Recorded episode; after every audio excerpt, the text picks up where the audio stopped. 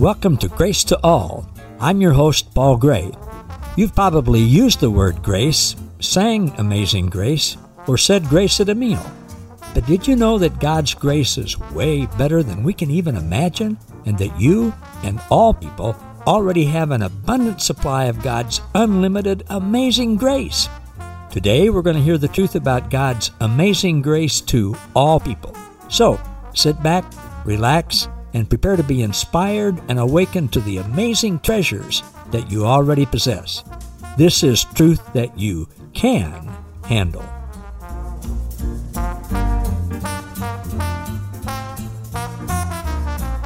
Hey everybody, Paul Gray here. Thanks for joining me again.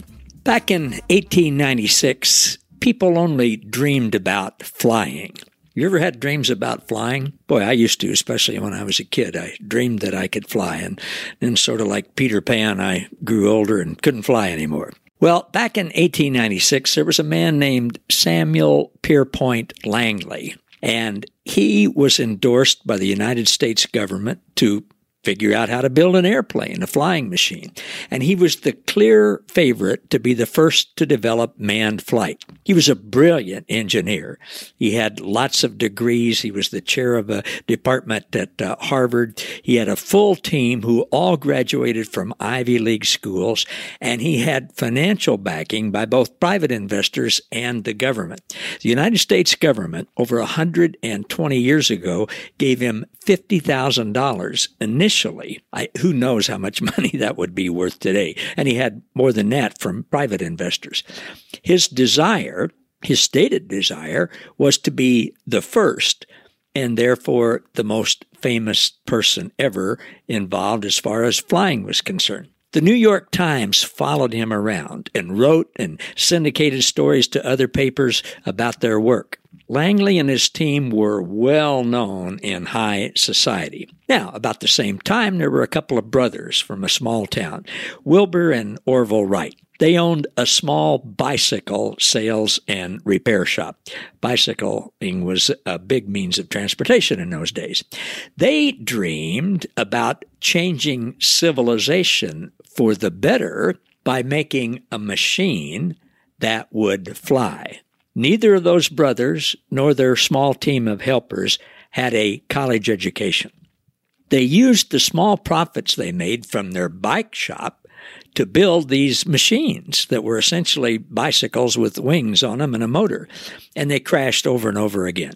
Nobody was there covering what they were doing. Nobody except, the people in that town even knew about them, and they thought they were crazy. Langley's team spent all their time in offices and labs trying to figure out designs, and they did that in their desire to be first. The Wright brothers, like they did with the bicycles they worked on, spent their times hands-on out in the middle of a field working with these contraptions, trying to get them to fly, just like trying to learn how to ride a bike.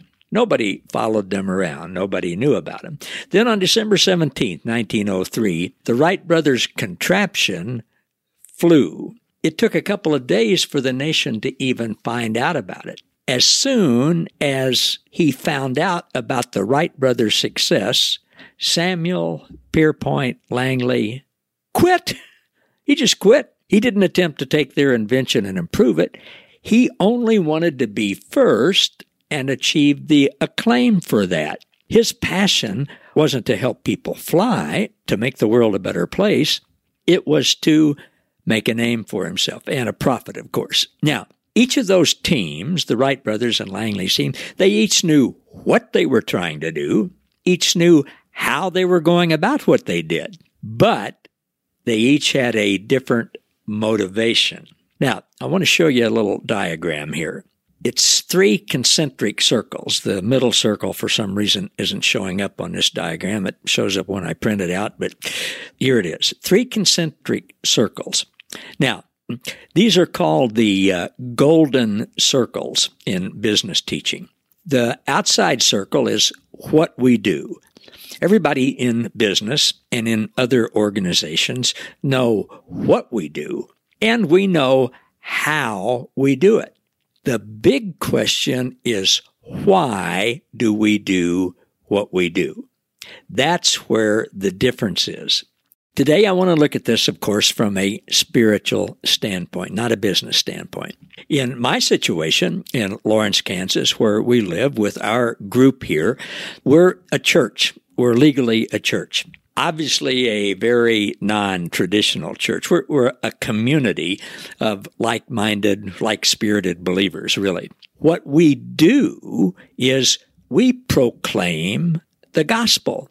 The merry good news that fairly makes a person jump for joy, what Paul called the real gospel. What we do is communicate the real gospel. Now, we used to call what we did evangelism, and we mistakenly thought the reason most people weren't interested in our attempts at evangelism was because of how we did what we did. So we were always trying to try the latest thing, as were almost all evangelical churches. We took classes, we went to seminars, we read books, we bought these different evangelism plans, evangelism explosion, different things like that.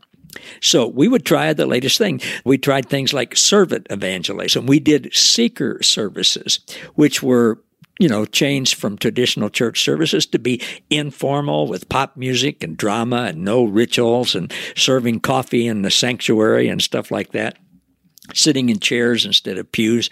We thought that would help our evangelism attempts.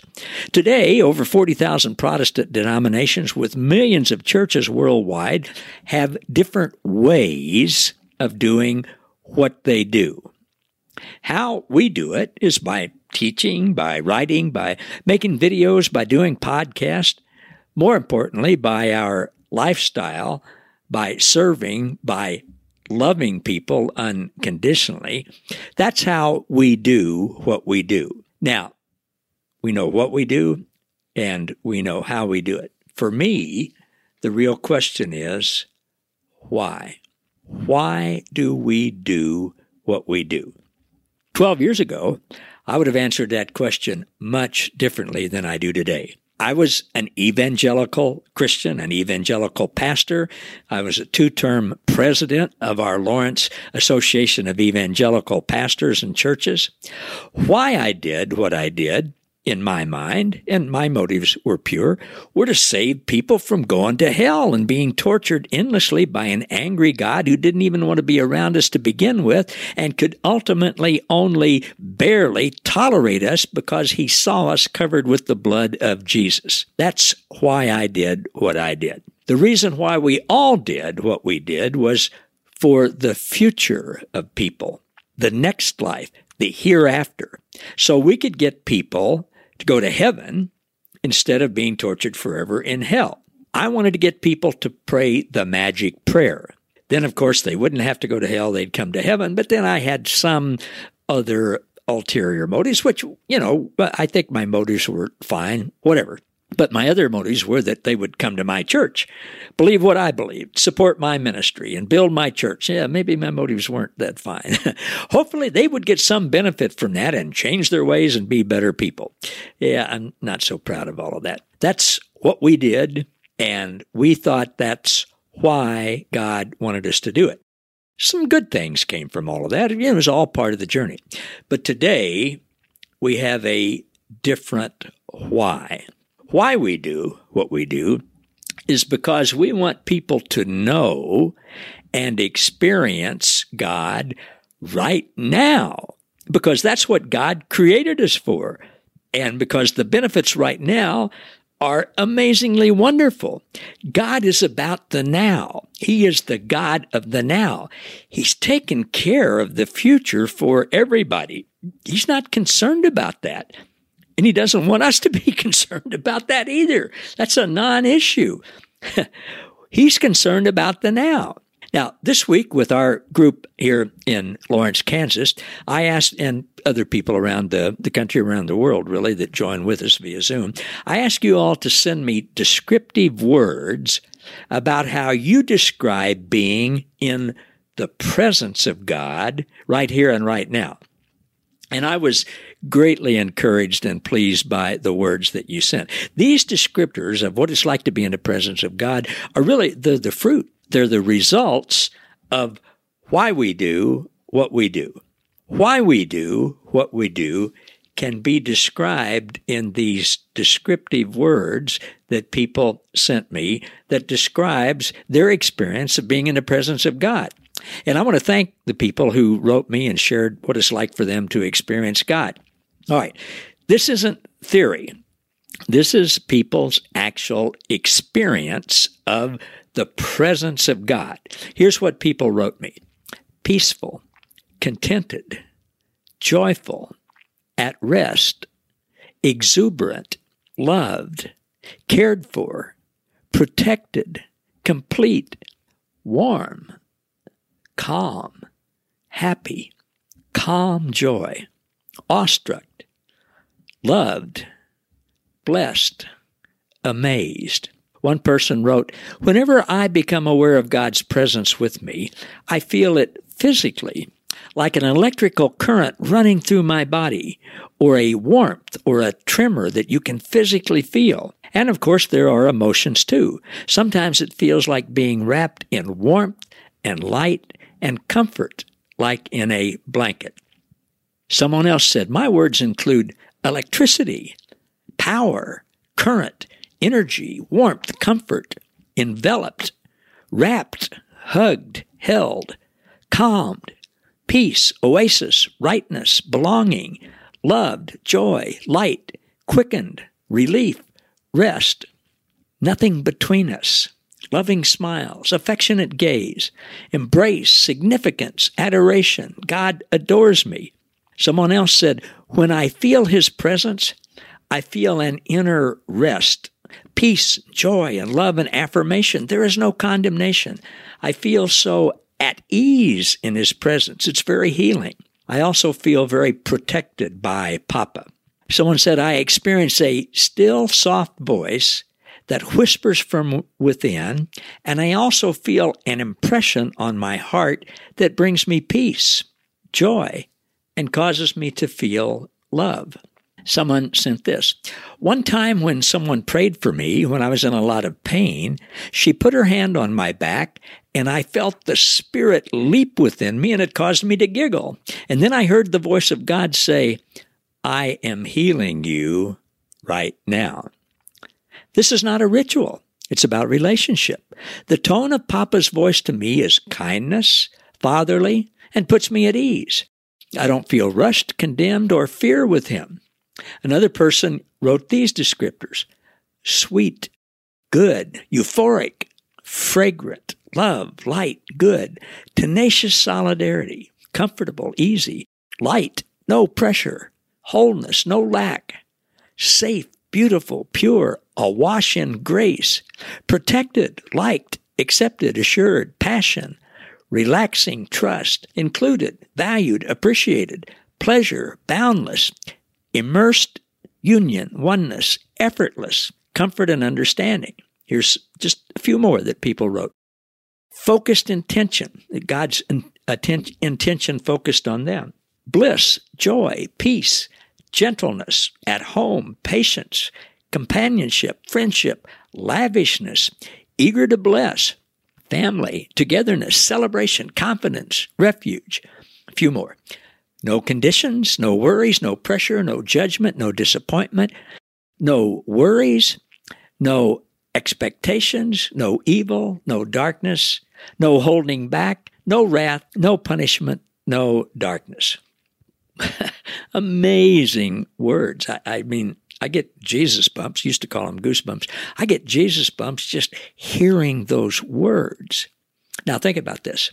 I don't believe experiencing this kind of presence to this depth is possible if you are afraid of God. You can experience it to some extent, but not to this kind of depth if you're afraid of God, if you're afraid of punishment, if you're worried that God might turn on you, if you're concerned about what will happen if you have an impure thought, or if you're not completely honest with somebody, or if you cut a corner here or there, if you had too much to drink last night, if you think God is keeping a record of your wrongs.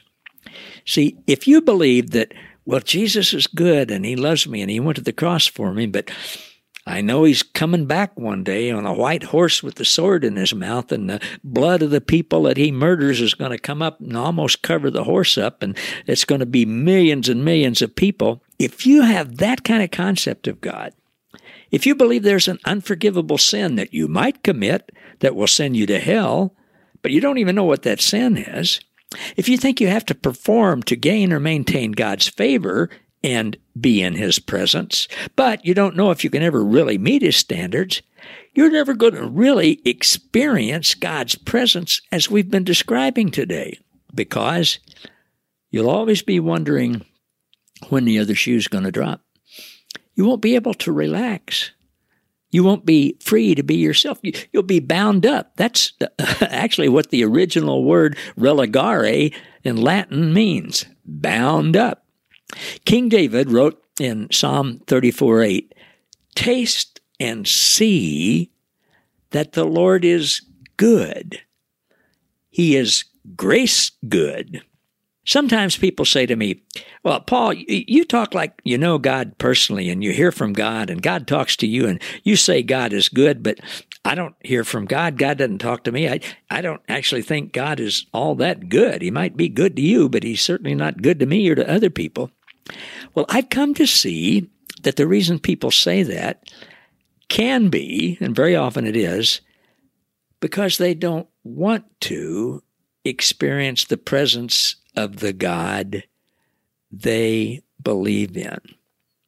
Because the God they believe in is not good. Most people still believe in Adam's dark, punitive, fictitious, religious God. Certainly most religious people believe in that fictitious God. And in that system, going back to the Old Testament, there was an elite group of priests, and this was in the Old Testament, and it was in Jesus' day too, because Jesus came under the Old Covenant. There was an elite group of priests, and every year one of them was chosen to go into the Holy of Holies. That was the inner room, the inner space in the temple in Jerusalem where God supposedly lived. He wasn't anywhere else. He was just in there, but He could see and hear everything you were doing everywhere else. One person in that group of people was chosen by lot to go once a year to offer sacrifices to that angry God for the whole nation. The other priest on that one day a year would take the lucky guy who was chosen and tie a rope around his waist in case when the guy got in there and God didn't approve of the guy or the sacrifice and struck the guy dead, they'd have this rope around him to pull him back out so they could give him a proper burial. They didn't want to be in the presence of their version of God. The whole nation one time told Moses, "You go meet with God. I mean, we're afraid of Him. Just find out what He wants, tell us what to do, and we'll do it. We don't want to be in the presence of that scary God." That's what they said. When Peter first realized that Jesus came from God, he didn't yet know He was God, the Son of God, but he realized He came from God. He said, "Oh, go away from me, Lord, I'm a sinful man." He didn't want to be in the presence of God or anybody who came from God because he was afraid of what that God would do. Jesus said, No, don't be afraid. God's not like that. And then Jesus demonstrated how good God is for 3.5 years. He is grace good. Then even after Peter denied Jesus 3 times publicly in the time of Jesus' greatest need, Jesus assured people that He still loved him and chose him to lead the first church. That's called being grace good. Jesus told the religious leaders, the teachers of the law, the scribes, the Pharisees, and the Sadducees, He says, "Not a single one of you knows God the Father or me. Not a single one. If you did, you would love us." Jesus showed us that God is love, and God is light with no darkness, and God is grace, grace good. My friend Steve McVey posted this recently. He said, "Grace stands with us when we make foolish choices that lead us to painful setbacks. Grace will gently pick us up and help us move forward again. Grace never disqualifies us, never gives up on us, never decides that we've gone too far for redemption and restoration. Grace is a counselor, a teacher, a friend, and an ever-present companion. Grace, bigger than your worst mistakes. Grace, stronger than your most debilitating weakness. Grace, relentless, stubborn, determined, committed. Steve says grace will walk with you on the smooth roads and the bumpy roads. Grace will win because love never fails. That is your hope. That is your assurance. And he finishes, that is the grace walk experience. And I agree. God is good all the time. God is grace good. We need never fear God. That's the God I know experientially. That's the God whom I enjoy being in the presence of, Father, Son, and Holy Spirit. See, when you know by experience, continued experience, that being with God is like all of these descriptive words, you are compelled by Christ's love to tell other people what God is really like. But until you know the only true God and experience that wonderful presence with them, all you think you have to offer is telling people about an angry, punitive, dark God who they're not right with and who is going to punish them forever in eternal conscious torment unless they get it right. And they really should fear that God even before they get it right and not want to be around that God. And maybe that's why people aren't very responsive. Maybe. The reason why we do what we do in our instance, and I'm not saying we're any better than anybody else. This is just where we are on our journey. We know what we do. We know how we do it. And we're learning that the reason why we do what we do is so that other people, all people, can experience the presence of the only true God right now. It's like the Wright brothers. They wanted to come up with a way to fly so people could soar, so they could benefit the whole world, so that people could take flight. And that's why we do what we do. We want people to know that they can soar with God. They can take flight with God for their benefit. That's the greatest present of all, presence of God. And that's also the only way society will ever change for the better, isn't it? It'll change for the better as we all come to know and continually experience the exhilarating presence of the grace of God, the good grace God, the grace good God. I get excited just talking about him. Hey, everybody, thank you all so much for listening. If you'd like to learn some more about this God and how to hear from him and his presence, go to my website, www.gracewithpaulgray.com. gracewithpaulgray.com. And you can look at the videos there and the posts and different things. And also there's something that says 8-week course. That's my course, Pure Light Walker. And check that out. This is something that we've put together to help people online, but there's also online real-time interaction between me and the people who take the course and between the group as a whole. Check that out. We'd love to have you join us with that. So thanks again for being with us. Until next time, grow in grace. Thank you for listening to Grace to All.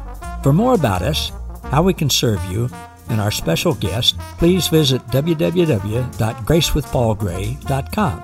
Don't forget to subscribe to the podcast so that you never miss an episode and to join our Facebook group, Grace to All, where you'll be inspired and awakened to more truth that you can handle.